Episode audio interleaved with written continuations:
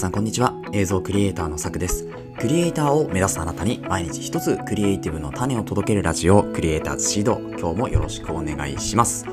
はい。ということで、本日は10月3日となりました火曜日ですね。いかがお過ごしでしょうか。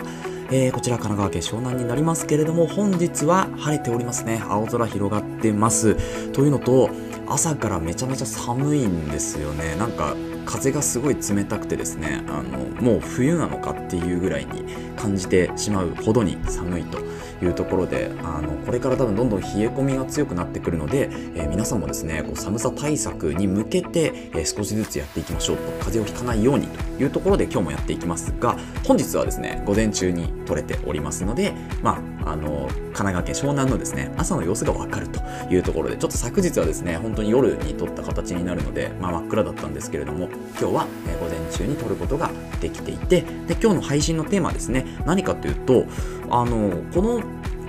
ポッドキャストですね500本ぐらいもうすでにコンテンツ作ってるんですけどその中でも今回初めて触れるテーマというところであの Voicy というですねポッドキャストというか、まあ、ラジオ配信アプリで、まあ、基本的にはインフルエンサーとかが多いかなと思いますけれども、まあ、そのインフルエンサーが発信をしているアプリになります。でこれ審査制のアプリになるので、まあ、誰も彼も配信できる、まあ、こういう例えば Spotify とかえー、アンカーとかね、えー、スタンド FM とかそういう配信アプリではなく、えー、企業が審査をしてその審査に通った人が配信をするアプリというところで、まあ、結構ねあのだいぶ前からですね私も使っっていて、えー、紹介してなかったのでここで改めて紹介をさせていただこうというふうに思いますそれでは本編の方行ってみましょう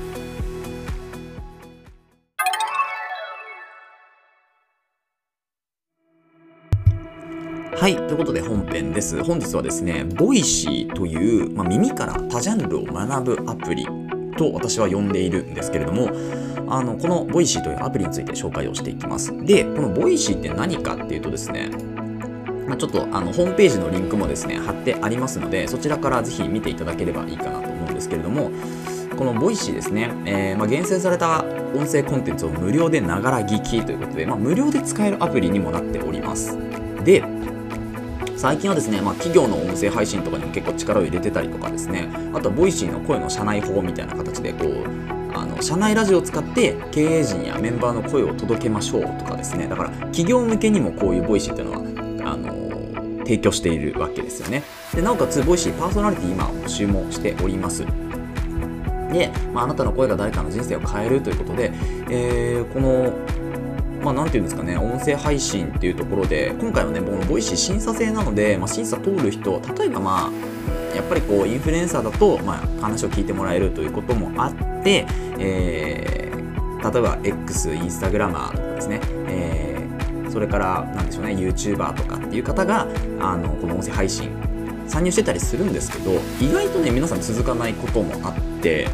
であの100本ぐらい撮っても終わりにしちゃって例えば更新が2022年とかになってしまってる方もいるので今本当にあの最前線でやられてる方って結構実はクリエイターさんとかは少ないのかなって印象があります。やっぱりこう発信を主としてやっている方はあのだいぶ続いているかなというふうに思いますけれどでそんな Voicy というアプリですね。あのーこれねどういうアプリかっていうのがまだあボイシー特徴からいきましょうか。特徴っていうのはですねえっ、ー、とまあこうコンセプトとしては人や社会を豊かにする声が集まる。ボイ私たちボイシーはそんな音声プラットフォームを目指していますと。でその実現のために大事にしているのがパーソナリティファーストという考えです。でこのパーソナリティが発信活動自体に疲れてしまうことがないよう継続的に思いを届けられるような体験を作っております。でパーソナリティはますます自身の活動を高めさらに魅力的な発信ができるそれがリスナーの人生を豊かにすることにつながりますと。いうところで、えー、ボイシーですね、今、えー、多分これもうちょっといるんじゃないかなと思うんですけど、日本最大級の音声プラットフォームで会員登録者数が180万人を突破していて、で、企業スポンサーがいくつ、えー、つく可能性もあって、1100以上のチャンネルが収益化を実現していますよという話ですね。まあ、いくらかっていうのは出ませんけど、えー、1ヶ月の収益が900万円を超えるパーソナリティも生まれていますというところで、まあ、すごいですね。で、あの、まあ、この2つが、こう、ボイシーにの特徴というか、まあ、こういうアプリですよっていうところでであの、まあ、審査制っていうのは前からお話、ね、冒頭にもお伝えしましたけど審査制なんですよね。なので、申請、えっと、ボージーシーのこのリンクを貼ってあるホームページから応募するっていうところをやって、私も一度ね、応募したんですけど、採用されればですね、メールが来るという形で、採用されなければ2週間以内にメールが届かないというふうになっております。で、えー、まあ、あの YouTuber のですね、えーと、大河内先生、お金の教育とかですね、あとは、えっ、ー、とですね、まあ、モデルさんとかですね、あとは俳優さんですね、えー、それから、えーと、あとはお笑い芸人さんとかあの中田なっちゃんとかもやられてたりしますよね。であとはですねえー、っとあそうですね。歴史を面白く学ぶ古典ラジオの方ですね。とかとか、まあ、いろんな方が本当にですねここに、えー、いらっしゃってパーソナリティとしていらっしゃって私もあのずっともう2年以上3年ぐらいですかね、えー、使っているアプリになっております。であの私が聞いているパーソナリティどういう方聞いてるかっていうとですね、えーと、このトップページにも出てるんですけどチキリンさんですね。これブロガー社会派ブロガーの方で、えチキリンさん。でこのチキリンさんのボイシーは基本的に自分の見たものとか体験したものをですね皆さんにこうシェアするというような形で発信をやっていてでプレミアムリスナーって言って有料課金の、えー、コンテンツも出しております。というか、チキリンさんはですね、バックナンバーって言って、過去1週間、えー、以上経ったものに関しては全て有料で、えー、になっていくという仕組みなんですよね。で、これすごくいい仕組みで、あの自分の作ったコンテンツっていうのがちゃんと資本としてね、えストック型のコンテンツとして成り立つっていうところで、で本当に、あのーコンテンツ自体もためになりますし、まあ、やっぱり有料でお金を払うっていうところのコンテンツにもなっているんですよね。だから、チキニーさんはこう、なんでしょうね、情報としてもすごくありがたい情報をいっぱいくれるし、なおかつこのビジネスとしてのね、えー、声で、じゃあ、こう収益を生むっていうところに関してもお手本となるような、えー、そういうねパーソナリティかなというふうに思います。あとですね、えーと、私が聞いている方に関してはいろいろね私も結構あっちゃこっちゃ言ってるんですけれども